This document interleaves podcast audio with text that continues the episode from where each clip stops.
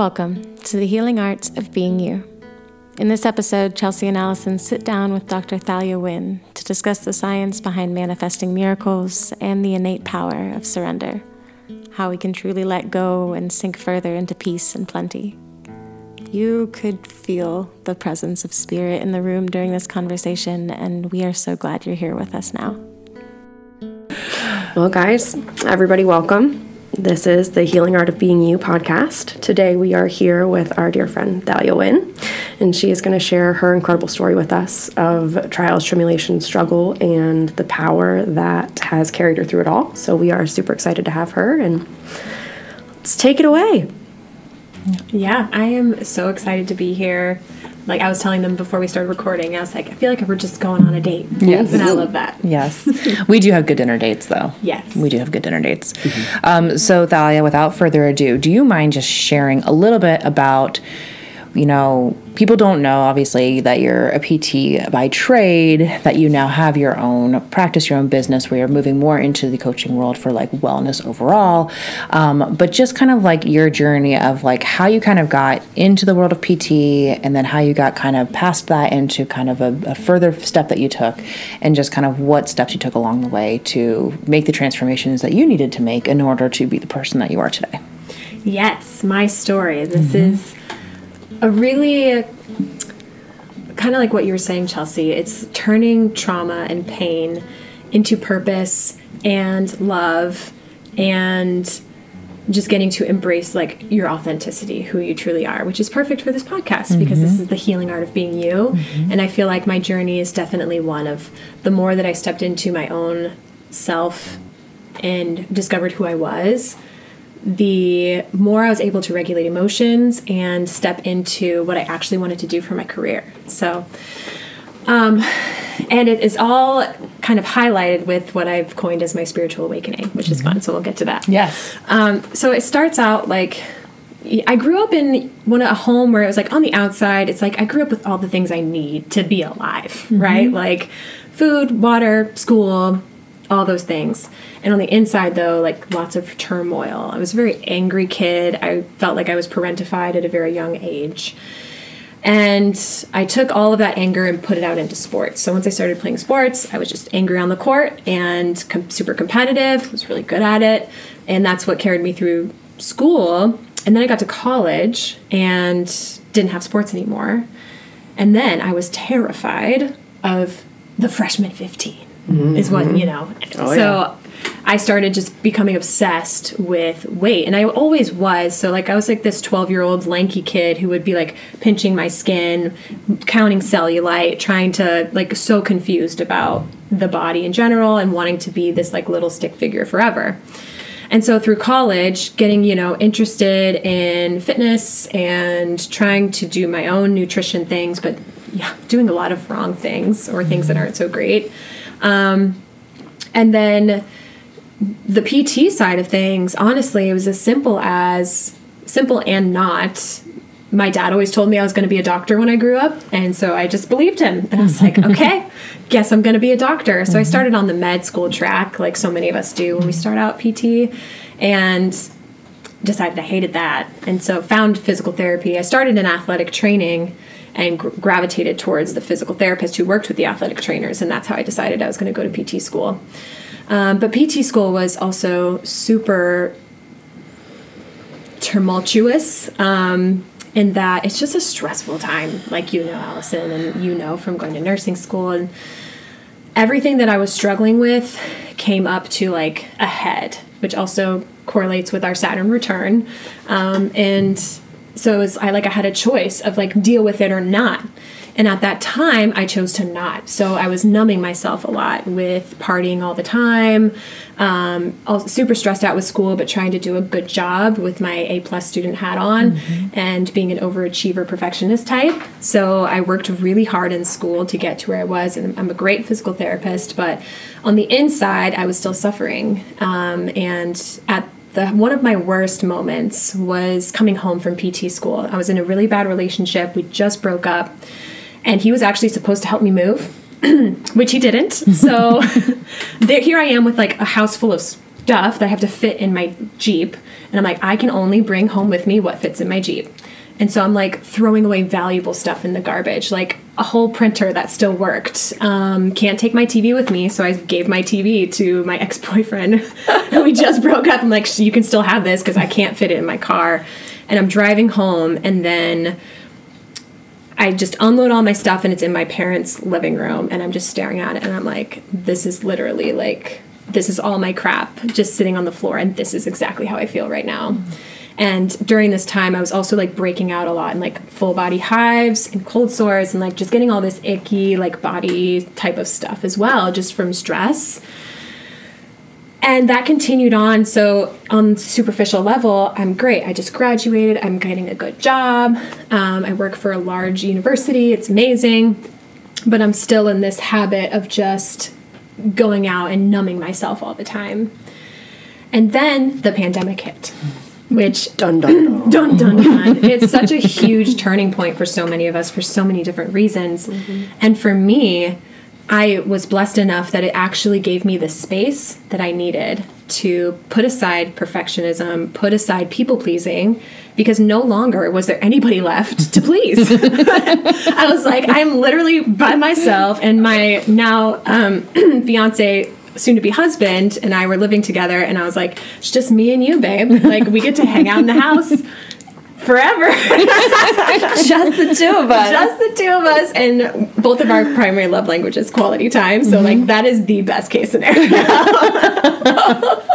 and so during this time I'm like lighting up where I'm like working a little bit, but then like going to take a walk, working a little bit, doing some yoga, working a little bit, then like stopping work at 3 p.m. and just going out enjoying the rest of the day.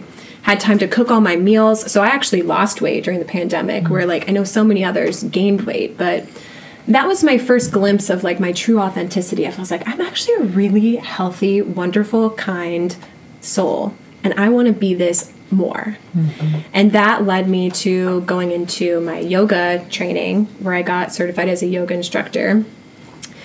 And after i did that i went on a yoga retreat and this is where I actually had my first Reiki experience as well. So I was on the retreat and I got a Thai massage and Reiki done on me. And then I just felt like this pull to go to the beach afterwards. And we were in Costa Rica. It was a beautiful day. And I was supposed to go do a yoga class.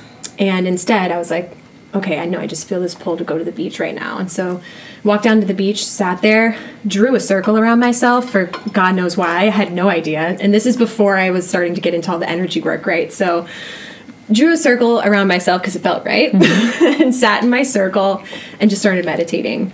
And after a while, I just felt this like big beam of light just like flow through me and a voice tell me like it's time now. And it's what I interpreted that it as was it's time to like let that go. Mm-hmm. Like everything that you've been holding on to, all that pain, all that guilt, all that shame, it's time to like turn it into something now. And that was like this beautiful permission to just use my pain to help people and to not hide it anymore. So like you're perfect as you are even in this even though you're not like what society would say is perfect. And it's because of that that led me down the pathway of where I am now and opening up my own business and helping other women be able to see through their their own muck to be able to find the beauty that is their soul and that they're not broken and that um, the way to healing is through this like beautiful self-discovery and self-love and self-acceptance. So yeah, that's my story. Thank you so much for sharing that. That was for for those of you who don't know Thalia personally, there is just this such calming peace about you. Like for you to say like I used to be a very angry person is shocking to me because I met you after this point when like in like the first time I met you I was like she just exudes peace. Like I don't know how you do. You just like exude like peace and love. And so it's just like it's just so interesting to hear that somebody who came from such an angry past is feeling so at peace and is able to share that with other people because I think that's what a lot of people are looking for. It's like I don't I think when people take a deep dive into their heart and their soul, they don't need millions of dollars. They don't need the big houses. They don't they they want to feel at peace and they want to have love within their relationships and the people around them. Mm-hmm. I think and I think that that a lot of times leads to some awesome side benefits, you know, but in general, it's just like like I just want to not feel hassled all day long. Mm-hmm. You know, I don't want to feel like everything's an obligation. I don't want to feel like I have to do all of the work stuff and then all of the parenting stuff. And oh, you can't pour from an empty cup. So now I have to do all of the, you know, self care stuff. And it's like just becomes obligation everywhere. How did you set boundaries either with yourself or with the people around you in order to allow yourself to be in that space of like, I need to be I need to be here in my heart and in my mind first before I can go out into the world. Mm, that's such a beautiful question because boundary work is definitely still a work in progress for me.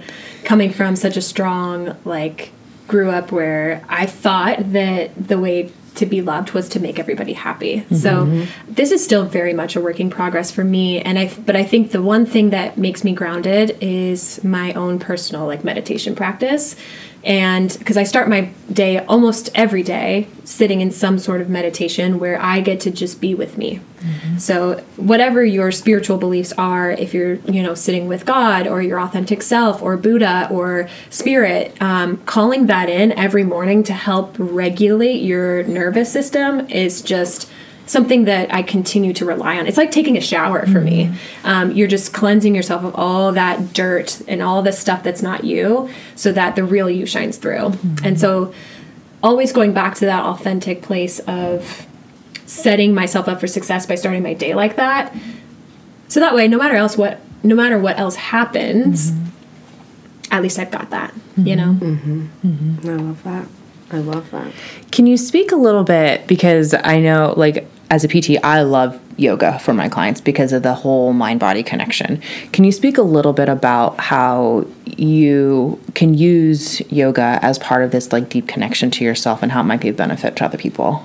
Oh, yes. So, yeah, I'm I'm definitely um, that is what I'm known for my PT practice is pulling in the yoga. And it's as it can be as simple as learning how to move and breathe at the same time. You would be so surprised at how many people have no idea how to coordinate their breath with their movement. Mm-hmm. And so, simply by doing that, that in and of itself regulates the nervous system. Um, a lot of the times when people are in pain, it's it's going to either stimulate your sympathetic nervous system, your fight, flight, freeze response, or it is heightened because your sympathetic nervous system is just on high alert. So, yoga is a great way to just stimulate the parasympathetic nervous system, your rest and digest, which is going to help just like calm all that stuff down. Mm-hmm. So, I use it in my practice a lot um, in physical therapy wise, just to help people understand that very simple concept through the power of breath and movement. Um, other ways that I use it though is core.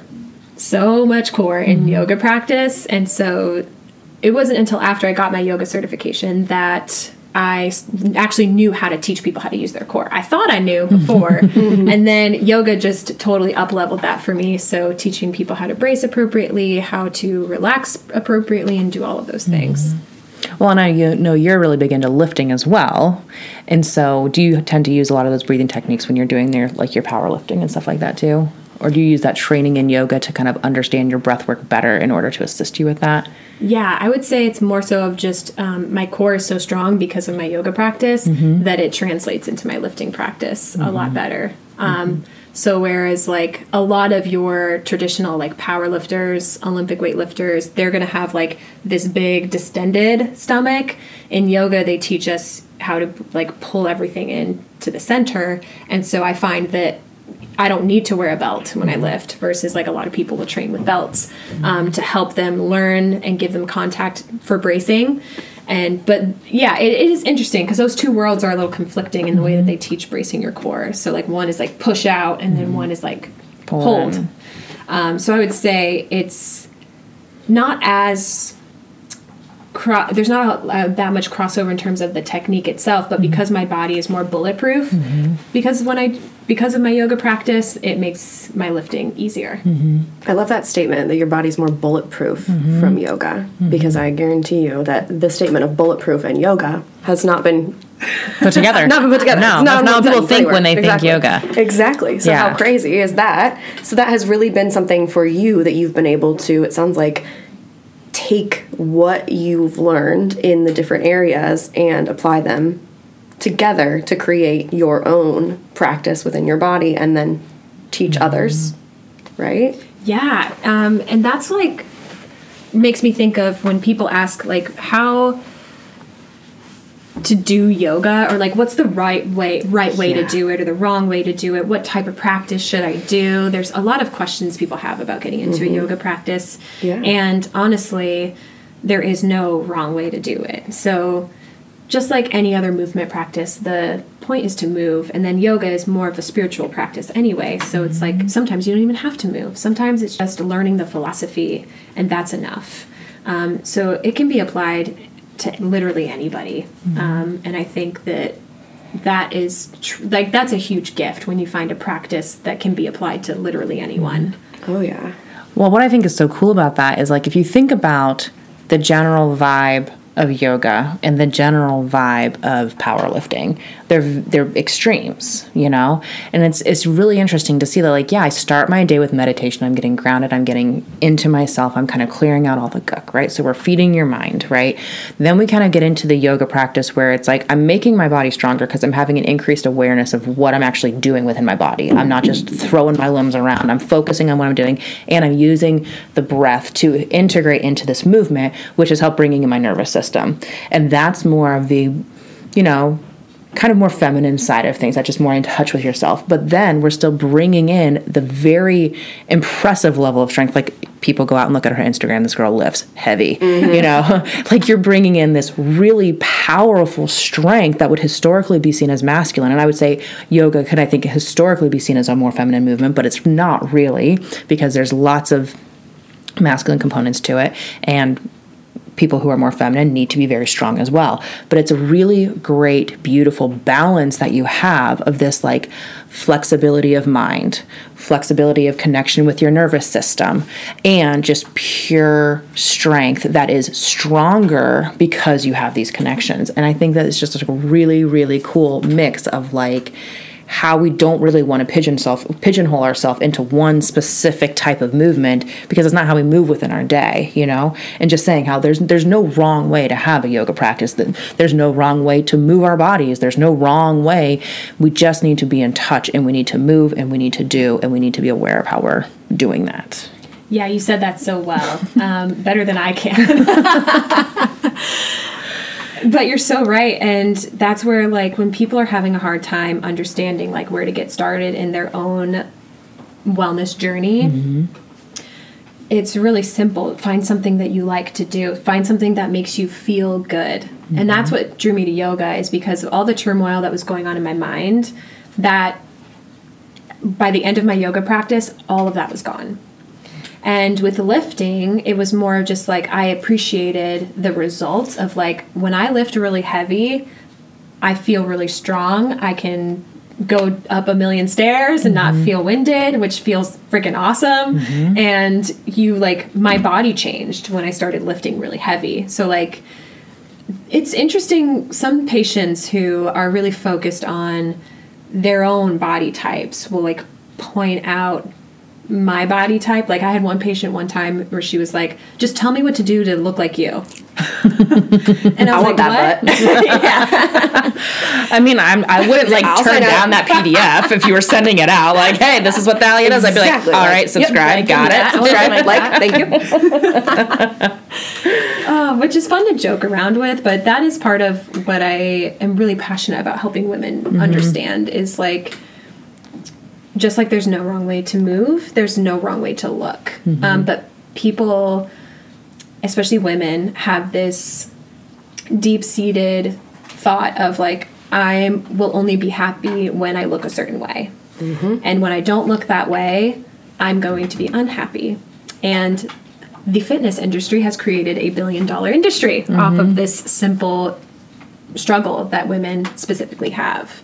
Um, I think not to trash anything specific, but like you know those like ab trainer belts that like just mm-hmm. buzz your abs, and then like the diet tees. Yeah. You know, there's just been fad after fad after fad to try to directly talk to women specifically about this issue, mm-hmm. telling them that like you need this in order to look this way so that you can feel happy. Mm-hmm. And unfortunately, that's just so backwards. And so that's part of the work that I do now is so like when that person is in front of me and is like, tell me how to look like you, I'm like, hmm, how about we talk more about like what what is your ideal body type?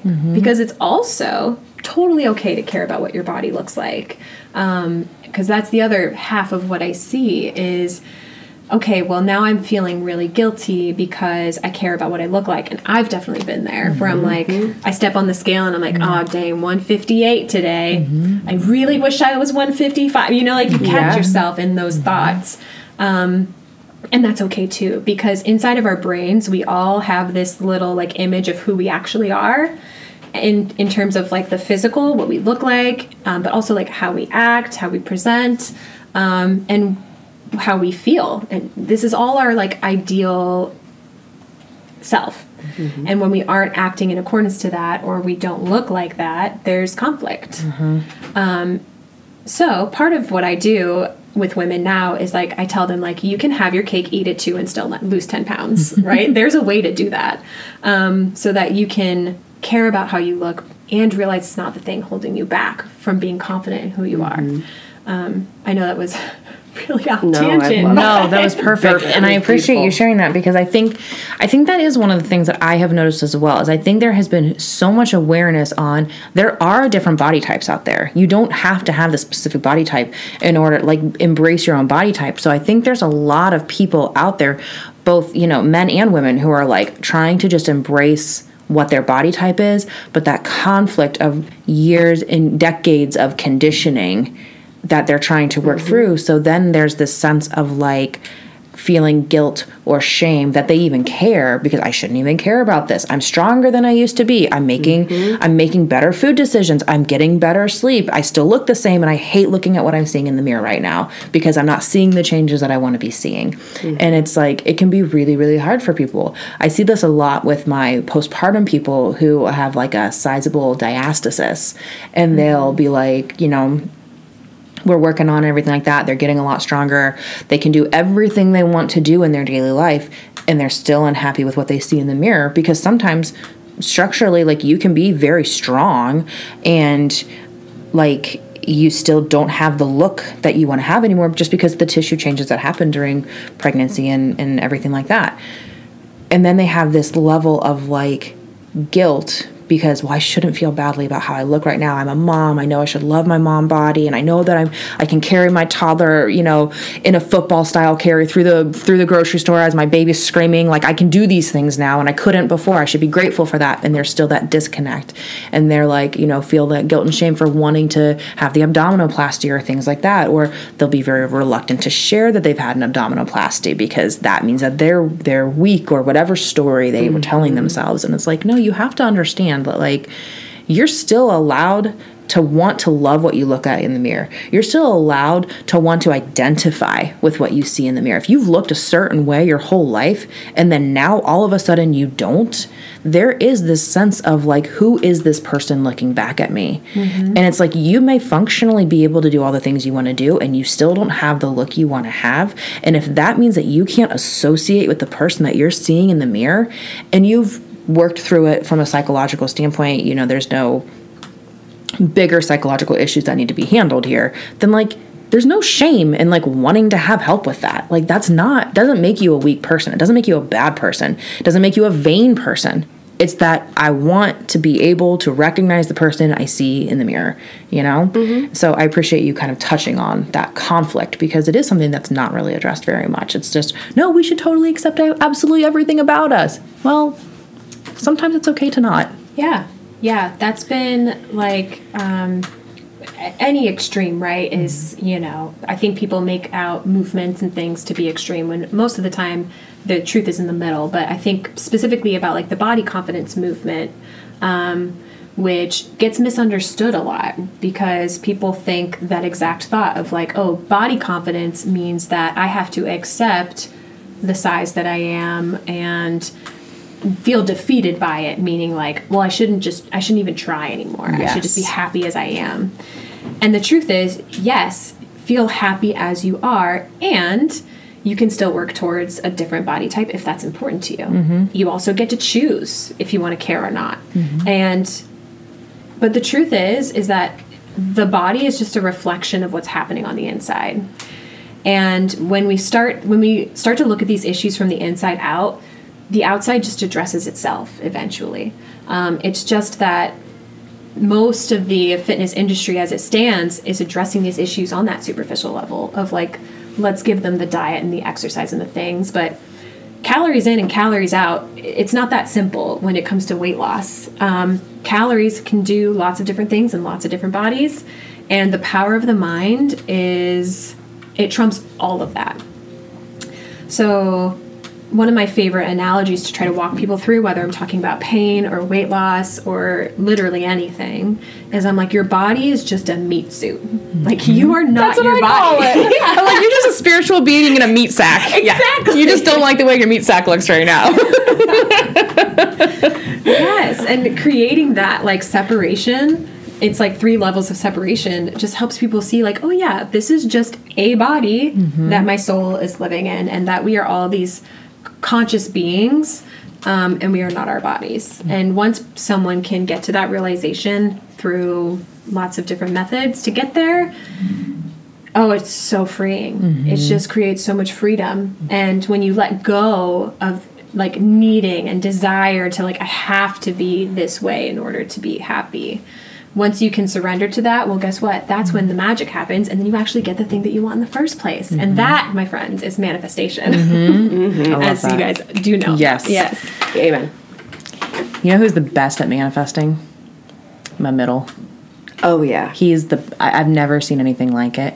He um, had two broken thumbs recently at the same time, like a week apart. I also need to know how that happened. Um, through soccer, which is like not a normal thing. situation, like right? That's not sport, like you know? no. He like one time he fell and the ball ricocheted off the wall at the same time, so it was like a downward force and like an inward force, and so he like broke through his growth plate. And then a week later, I think he like collided with people or something. And but yeah, he was like in a splint on one side and a cast on the other, and he looked like a raccoon whenever he would try to open a door. it was hilarious. I mean, I felt badly, but it was also funny. Um, but he was like, he had to follow up with the doctor after like two weeks or three weeks or something like that. And he was like, um, he was like, well, I'm, I'm going to go and I'm going to get my cast removed. And I was like, well, that's, that's not how physiology works. Like bones take six to eight weeks to heal, like blah, blah, blah, blah, blah. And, um, he was like, nah, they're going to take them off. And I go, Lucas, I, I just need you to understand, um, that's not going to happen. They're not to take these off because that's not how bones heal. Like that's just based in science. This little stinker goes in and the doctor's like yeah they look great. I was like he just manifested faster bone growth? Like what? That's an, i'm like doc here's the thing. You got to keep the cast on him because i told him he wasn't gonna like i can't be wrong here. Like, no. but yeah so he, he had him off and i was like are you kidding me? Oh my gosh. What a that little stinker So funny. I mean, I've had a client too. I've had a client with the same situation, the same broken bone, very much wanting to avoid surgery, deciding to take the inward mm-hmm. self healing rest, rest and digest modality, essentially, and then went to the doctor two weeks later and they were like, You're Looks good. good. Yeah. crazy yeah, what science will say like miraculous healing, which Uh-huh. it is a miracle, but absolutely. people think that miracle means like woo woo, not proven, not scientific, not Right. whatever. And I'm like, no, the mystical is just as scientific as the rest of it. We just haven't explained it yet, or the science is being done, just nobody talks about it. Yeah. I love that you just brought that up because I have people who will. I feel like we see this a lot in the PT world where people will like die on the cross for a certain for or against a certain treatment method because it isn't proven in research or it is proven in research, right? And here's my thing about that. I'm gonna soapbox for like two sec two hot seconds here and then we can move on. But like here's my thing about research. Yes, I think research is important. Absolutely. I think there's a lot of really good research being out there and I think research helps spur ideas, which I think is the most important thing is that we're continuing to have ideas about things. Here's my problem with research if we have something that's considered fringe or alternative or unexplainable or whatever, people want to throw that out completely because it's not proven in research. And all I want to say is like, listen, folks, it's not proven in research because our, our puny little human brains can't figure out a way to measure this in a way that makes sense to us and to measure what's actually happening. That doesn't mean the thing doesn't exist. That means that the human technology hasn't caught up yet to explaining why the thing exists. There are so many things that we know in PT work and they're not proven in research. We like, you know, there's research that supports it there's research that's against it there's people that will like just battle and battle and battle about whether or not cupping is helpful dry needling is helpful traction is helpful manual therapy is helpful all of these different things right people will debate this until the end of time and that's fine but if you work clinically and you do these things and people get better, how can we say that it doesn't work? It might not work for the mechanism that the study was testing, but that doesn't mean that the entire intervention doesn't exist. So when we look at when you're talking about kind of the manifestation side of things, we can't test that yet. At least not to my knowledge. Maybe maybe there's researchers out there who can. But just because we don't have the human developed scientific ability to test something does not mean it doesn't exist. I'm you. No, here's my soapbox. I love that soapbox. I think it's so accurate because it's true. It's it's this sense of when we talk about miraculous healing, we often give human beings the credit for creating us. And I don't know about you, mm. but I haven't met the human being who created the rest of us. So like the I find comfort in the idea and the knowledge that there is a greater power out there that knows all the things and that has the blueprint that created us. And so miraculous healing doesn't come from a person. It doesn't come from a human being. It comes from the power above. And that means that we're not always going to know how it happened. We're not always going to know the cause mm-hmm. that contributed to that effect because human beings have a vision that is much smaller, mm-hmm. right? It's much more what did I just do that then created this outcome. Whereas the higher power is like, actually, it took a thousand other things for that one blade of grass to grow for then you to pluck that blade of grass and then blow and make the whistle right? Whatever it is. And it's it's truly it's like i tell my clients all the time i'm like i can't take credit for the actual things happening within your body. It's above me. Mm-hmm. it's above me and i'm appreciative of that.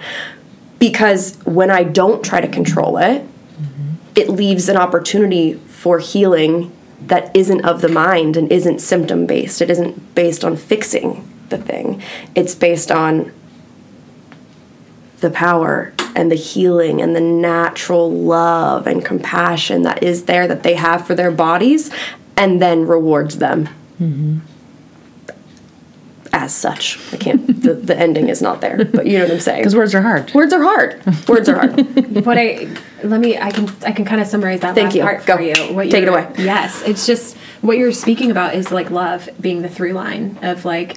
And love has nothing to do with this exchange between people. It's just always there. It doesn't know time. It doesn't know place. It is doesn't know person. It's just it just is. Mm-hmm. And you know, you can call it God, love, oneness, whatever you want, spirit, all of that is just, it all comes down to that energetic feeling of love mm-hmm. um, and enlightenment. And I think that's kind of what you're describing. Yes, mm-hmm. absolutely. Yeah. Well, and I think people can see that in, an, in a natural basis. Like, as it's like woo woo as it sounds, people are like, oh my god, love fixes everything. Blah, blah, blah. You know, like people don't want to hear it. And I get that. Yeah. But like, if you think to an experience that you've had where you were with somebody who, like a friend that you haven't seen in a long time, somebody you've been super close to, in the level of like your heart just feels like it's gonna explode because you are so happy and you and you feel like you could take on the world in that moment, mm-hmm. you know? Or like if you've ever had a child before and the first time you hold your child, you're just like, oh my gosh. Or like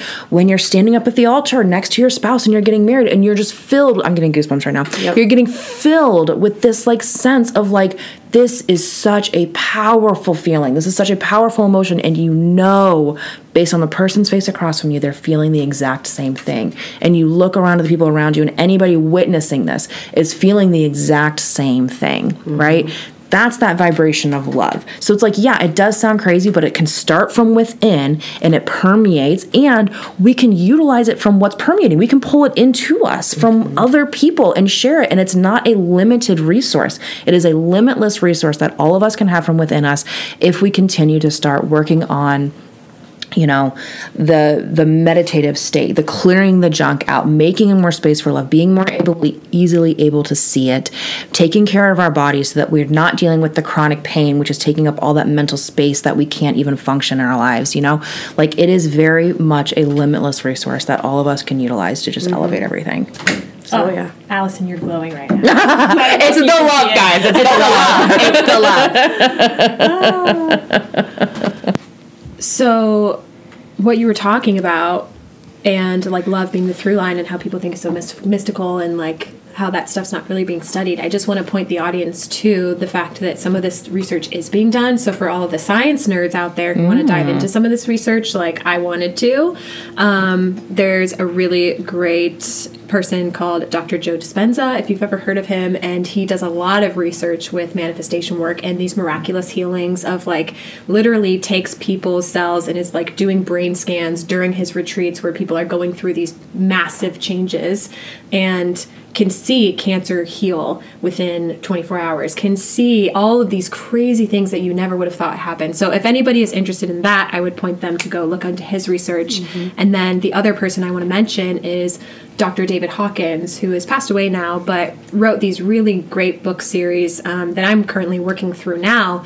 But he talks about how he studied energy and mm-hmm. consciousness and how he, through lots of research came up with all of these energetic numbers um, of like what each consciousness level corresponds with energetically. And so like like the frequency level? the frequencies. Yeah. oh right. gotcha so gotcha like gotcha. energy has a frequency just like anything else that's kind of tangible not tangible.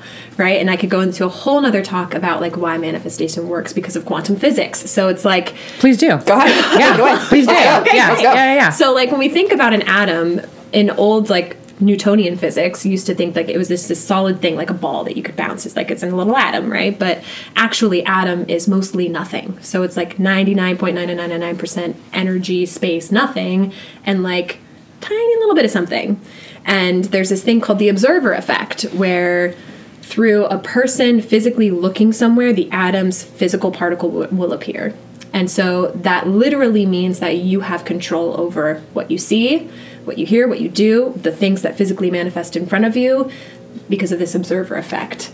Um, also, because this energetic space is like nothing, it, it knows no time. And so it can, like, you know, basically like time warp because there's no such thing as time. Time is made up construct. Um, yes, our bodies physically go through this place of like being born, growing up, and and then dying or decaying. Um, but that is not like the world, right? That's just a human experience. So like what you were talking about earlier, Chelsy, about like we're so limited in this human experience and it keeps us small and our perspective, well, atoms in general are not like that. Mm-hmm.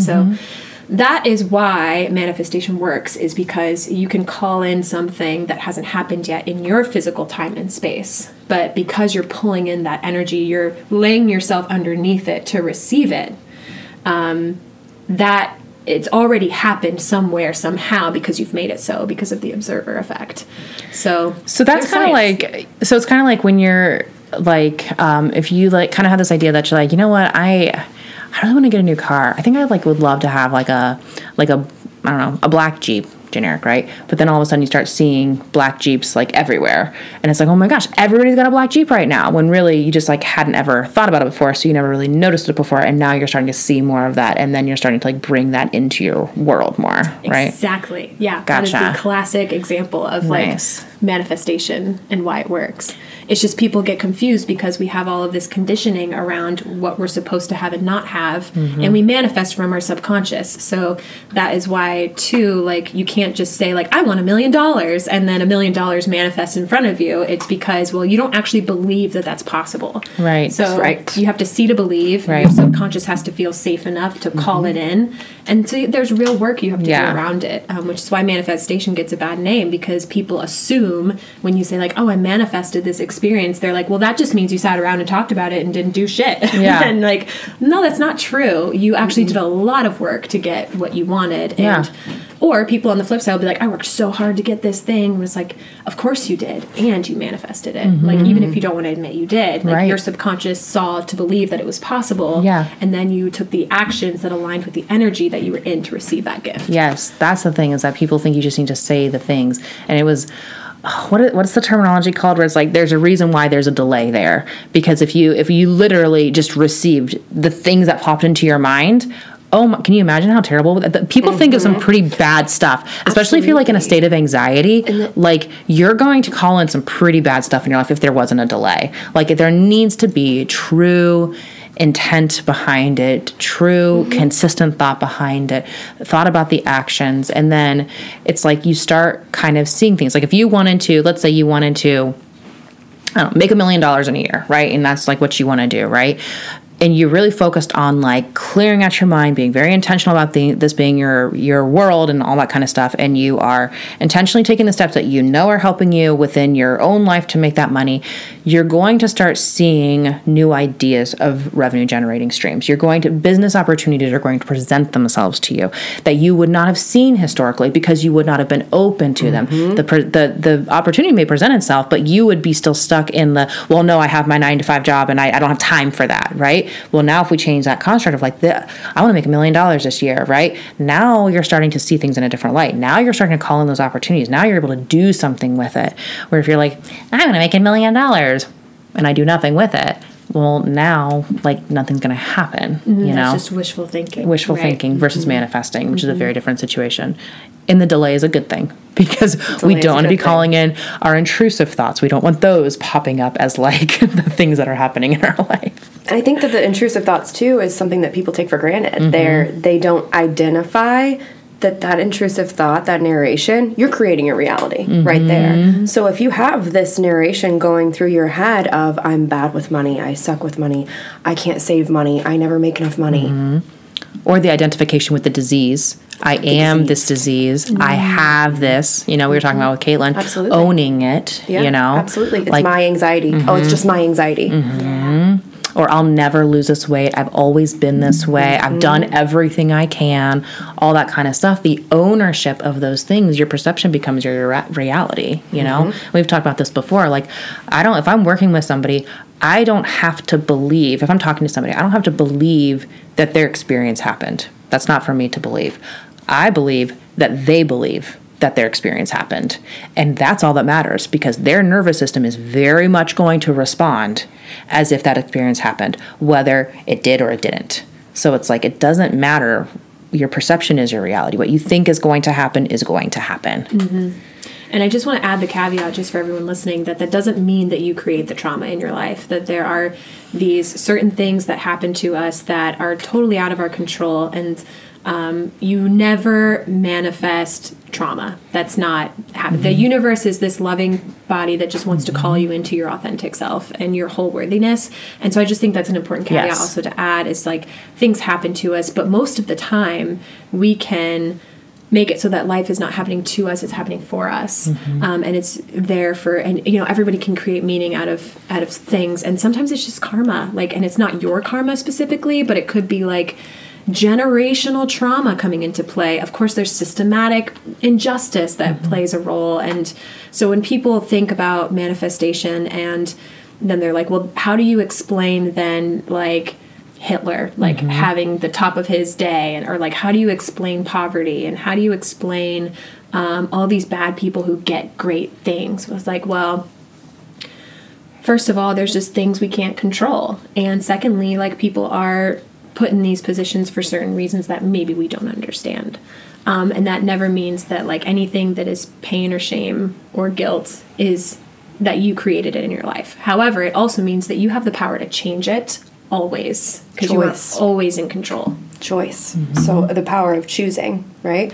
People, the people, Hitler, people who have not chosen to do the thing or to adopt that mindset or that lifestyle. It's about choice. And so when you have the same opportunity when you're in the suffering, right? It's about being able to choose to stay in the suffering or see that this suffering is happening and that there could be something that you could benefit from on the other side of the suffering, that there might be something even better. Mm-hmm. And in our practice, what we've seen is that it is better. That on the other end of that struggle is actually what you were wanting to receive in the first place. Mm-hmm. It's actually what you desired. Mm-hmm. I think so many people think that they're unhappy with where they are because they think they need to have the things.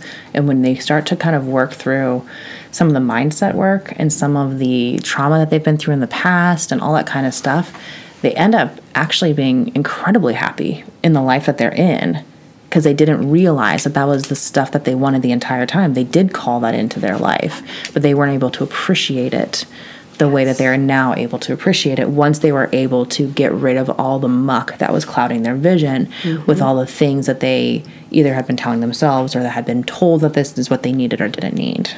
And what you're describing, Allison, is surrender. I like wrote it down and like underlined it twice. and that is that is the magic space of like when you call something in, the most important part is then to let it go. Mm-hmm. And totally surrender to where you are, surrender to it's okay if I get this thing, it's okay if I don't get this thing. Mm-hmm. And honestly, it sounds counterintuitive, but as soon as you do that, that's when the thing that you want comes into mm-hmm. place. So, mm-hmm. it, and it's not, you can't fake it. You can't say, like, well, I don't actually care if I make a mm. million dollars. But in the inside, if you're like, I really care if I make a million I really need that money, like, that's desire energy, and that's not, Right. that's not how you manifest. Right. You have to be above the level of courage to manifest, and desires below that level if you look into David Hawkins' work. And yeah, so surrender is what you're mm-hmm. describing, and that's such a beautiful and the key to anything. So if you heard mm-hmm. anything today from from this talk and like hearing me, it's like if you do nothing else, surrender. Mm-hmm.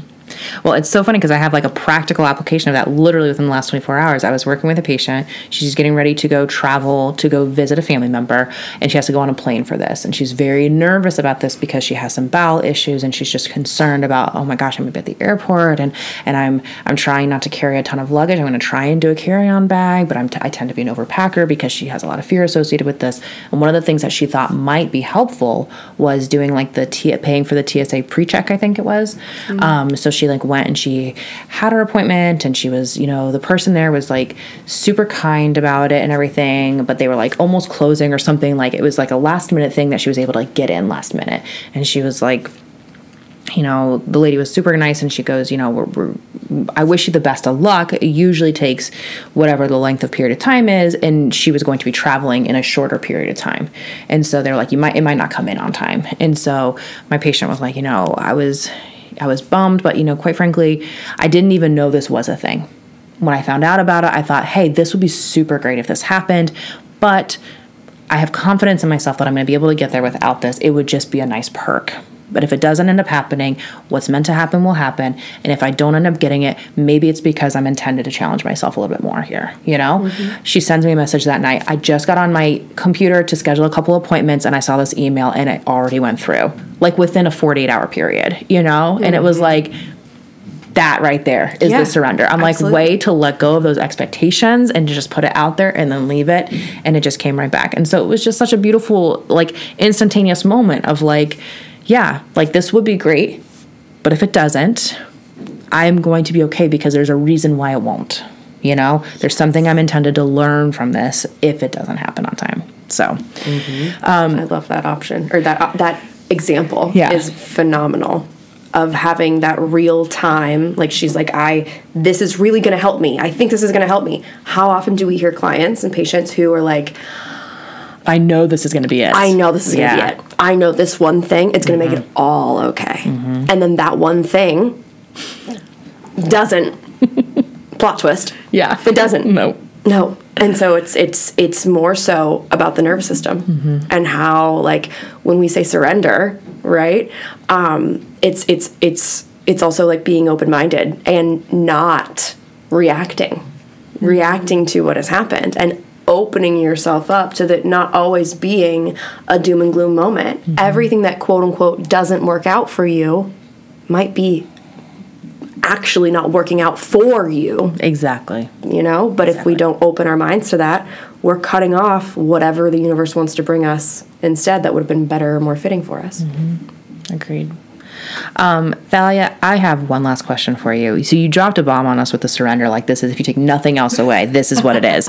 Um, is there anything? Let's say somebody's listening to this and they're thinking, you know, I think I am more open to this whole mind body connection and how this whole system is working together and how I can kind of move from this place of overwork, people pleasing, perfectionism, exhaustion, anxiety state, and really just love the life that I have without just sitting here in front of the mirror and telling myself, I love my life. I love my life. And you're like, no, you don't. Um, you have that person. What is one takeaway from today that they can implement, like one practice they can implement today that could start them on that journey? Oh, I love this question. And I am going to point back to the the surrender practice because it's so easy um, in theory, right? It's it takes it's practice like anything else, but this is something too that I'll credit to my business coach too, who helped teach this concept to me, but also through for all my reading nerds out there who want to read Letting Go by David Hawkins. This is the letting go process that I've worked into my own life and I teach it to clients all the time. But essentially, you just pick any number of time. You can pick 2 minutes if you want to and sit wherever you are and just feel whatever it is. So it can be, and you don't have to label it or name it or like be like, oh, I'm feeling this because, and then give all the little like shoulds and coulds and whys of like why I'm feeling the way I feel. That nope, just let those go. Every time they pop up, just be like cancel. It's like they're just entering. Think about thoughts that come into your brain when you're in the middle of this process of what you're feeling as just like data that's being inputted, and you get to choose accept or delete. It's that simple. So like something comes through, you're like, mm, yeah, accept that one.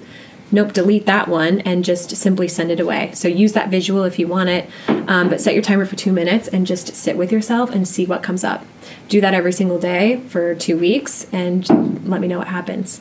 I'm excited. That's really helpful because I think I think people can find two minutes in their day. I don't think a lot of people can find 30 minutes in their day. You know, so like when you hear people like, "Oh, you need to go meditate and this and that," and you hear these big long practices, to know that you can make massive changes within two minutes a day. I mean, that's huge. Everyone, mm-hmm. you know, go pretend you're mm-hmm. taking a dump, guys, and just go sit on the toilet for two minutes. I that's what you literally need to do. that at work. Yeah. Good for you. I go Like, no, no, I had to go to the I'm like, bathroom. I need to go surrender for a second. this is the only safe place.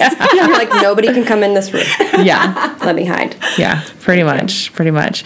Chelsy, do you have any other questions? Okay. Thalia, thank you so much for all of your time today. Where can people find you if they are like, um, talk to me more about this, or I have questions about that, or I want to see this girl lift some heavy weights? Where can people find you? Yeah, so I'm on Instagram at Thalia Love with two E's. So it's T H A L I A L O V E E. Um, you can also email me, especially if you're interested in working with me. That would be the best way to contact me. It's thalia.wynne at gmail.com. And I'm assuming you'll put that in the show Oh, yeah. notes. So you can have the link there and find me there. Awesome. Thank you so much. Um, to everybody listening today, please, please, please share this episode um, across everywhere so that people can kind of understand how that mind body connection works. They can have you know actionable steps right at this moment today that we can start making some progress and just really start opening minds and feeding the soul and healing the body so we can elevate our entire community we love you all and we hope you have a wonderful wonderful week Thank you so much. Yep. Yay.